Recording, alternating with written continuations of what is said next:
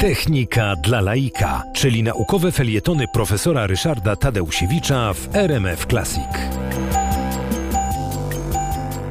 Sztuczne liście zostały wyprodukowane, a właściwie wynalezione e, na Uniwersytecie w Cambridge. Był taki zespół, był i jest zespół e, pana profesora Erwina Reisnera, który e, zajął się następującą kwestią.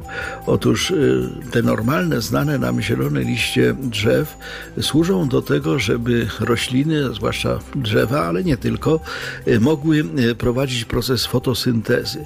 Fotosynteza to taki proces chemiczny, chemiczny y, sterowany przez y, chlorofil, substancję, która właśnie nadaje tą zieloną barwę liściom, który to proces y, fotosyntezy zmierza do tego, żeby wytworzyć różne związki chemiczne potrzebne roślinie, na przykład cukry, ale również e, inne węglowodany, takie jak skrobia na przykład, z której potem robimy bułeczki, ale także e, włóknina, z której e, drzewa budują swoje pnie.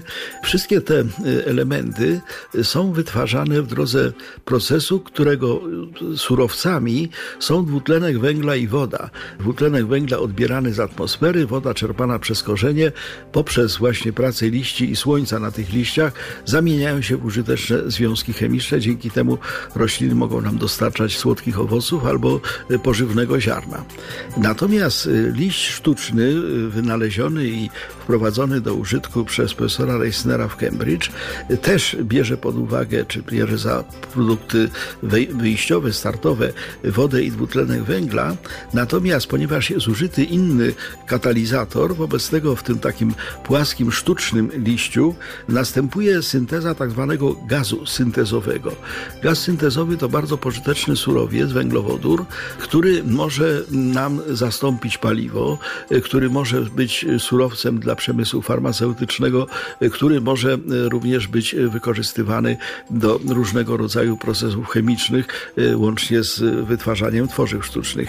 Wobec tego sztuczny liść wystawiony na słońce będzie wytwarzał ten pożyteczny gaz na podobnej zasadzie jak naturalny liść wytwarza właśnie te produkty, które nam dostarczają rośliny, a wydaje się, że zaletą tego sztucznego liścia jest to, że on nie wymaga wyłącznie bardzo e, słonecznej pogody, czyli w odróżnieniu na przykład od e, ogniw fotowoltaicznych, takich urządzeń, które dostarczają na podstawie energii, na podstawie światła, na podstawie słońca, dostarczają nam e, energii elektrycznej, sztuczne liście chemiczne być może będą w stanie być wykorzystane właśnie nawet na tej szerokości geograficznej jak Polska i być może niedługo będziemy z nich czerpali różne pożyteczne substancje.